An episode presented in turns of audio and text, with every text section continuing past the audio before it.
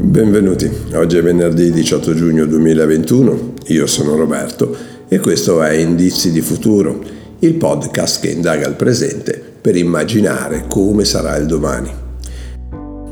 Ogni mattina alcune notizie apparse sui principali quotidiani si trasformano in una scintilla che accende un faro sul divenire della nostra società.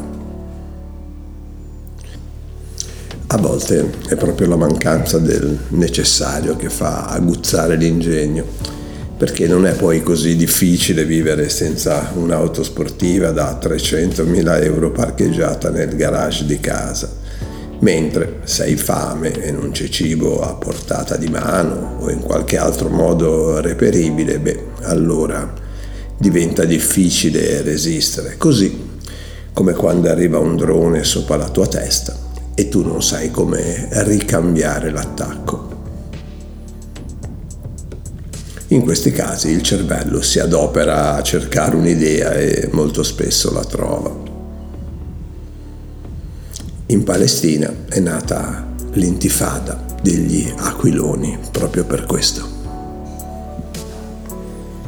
In lingua araba vengono chiamati zenana, una parola che vuol dire tante cose, ma in questo caso il significato che gli si attribuisce è riservato alle donne e si riferisce a quel luogo della casa frequentato dalle donne, da dove proviene quel chiacchiericcio tipico di persone che parlano con gioia, di chiacchiere e che da una certa distanza può anche assomigliare a un ronzio. Ecco il perché questo è il nome in arabo che si dà ai droni, per quel rumore indistinto, quel ronzio che emettono nell'aria Peraltro una pessima similitudine perché se le donne generano la vita e se le chiacchiere fanno venire in mente un'immagine gioiosa, i droni in quei luoghi la vita la spengono. Stiamo parlando della striscia di Gaza, dove questi aggeggi volanti portano la morte in tanti diversi modi possono essere utilizzati per disperdere una manifestazione utilizzando gas lacrimogeni ad esempio, oppure possono riprendere la folla e così identificarla per successive rappresaglie.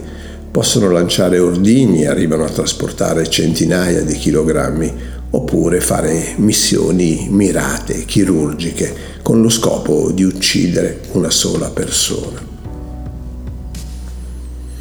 Ad ogni modo, le mie prime parole riguardavano i mille modi in cui la necessità aguzza l'ingegno, così i palestinesi, privi di grandi risorse economiche, hanno iniziato ad usare gli aquiloni.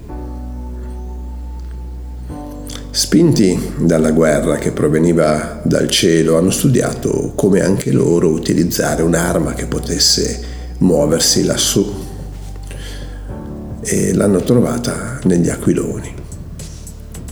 Il principio è semplicissimo, si costruisce per l'appunto un aquilone, se possibile con plastica trasparente in modo che sia meno visibile da lontano, gli si lega uno straccio imbevuto di catrame, insomma un'antica, un'antica lampada e poi dopo averlo alzato nel cielo lo si lascia libero di andare verso Israele dove cadrà incendiando campi di grano, abitazioni e tutto quello che incontrerà nella sua caduta.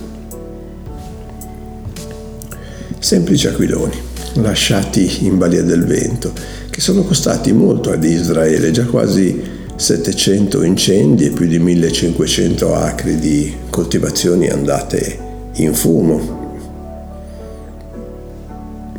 oltre naturalmente al numero di persone impiegate costantemente alla ricerca dei nuovi focolai e al lavoro per il loro spegnimento. Un discreto uso di palloni e di aiuto all'iniziativa. Nella storia c'erano già stati diversi tentativi di usare questo tipo di attrezzature, in particolare palloni aerostatici per incendiare i territori nemici, ma mai era successo di recente.